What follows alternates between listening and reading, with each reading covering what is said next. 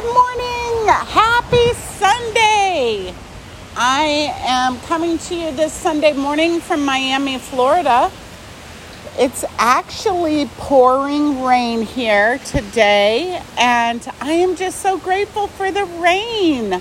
I'm grateful that the Lord woke us up.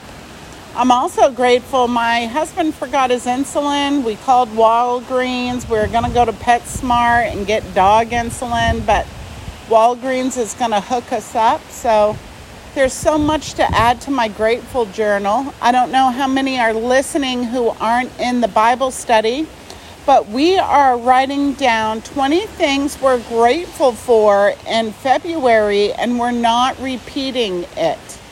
So there are so many things to be grateful for. Like I'm from Arizona and it never rains and it's raining today. I could be upset because I'm about to get on a cruise and I might get wet, but instead, I'm enjoying the weather that I don't normally see.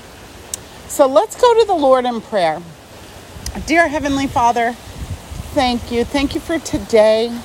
Thank you for waking me up. Thank you for letting me see the clouds and the rain and for enjoying it. Thank you for taking care of us. I told my husband this morning, he was so worried last night about his blood sugar. I said, honey, God takes care of the birds. And He loves you so much more than a bird. And He has taken care of us, He has provided for us. People, whether God says no to you or yes to you, the answer is the perfect answer because God doesn't make mistakes. As humans, we want what we want, but ultimately, shouldn't we want what God wants? Shouldn't we want and trust what He says?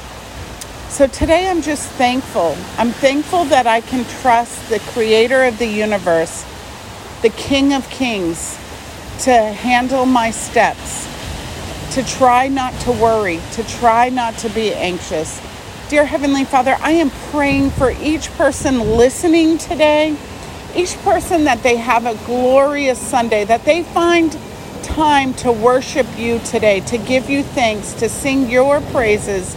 Lord, I hope you bless them and they feel you.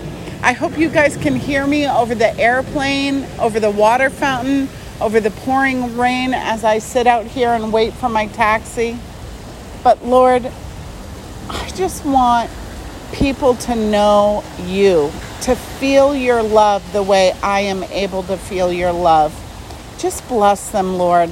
Let them have a glorious day. And all God's people said, Amen.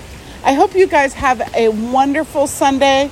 I'm about to embark on a cruise ship for seven days. Please pray for me. I've never been on a ship that long, well, a cruise ship that long.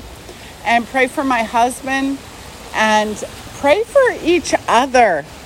What a joy we have to be able to lift each other up in prayer. Have a blessed Sunday. See you later. Bye.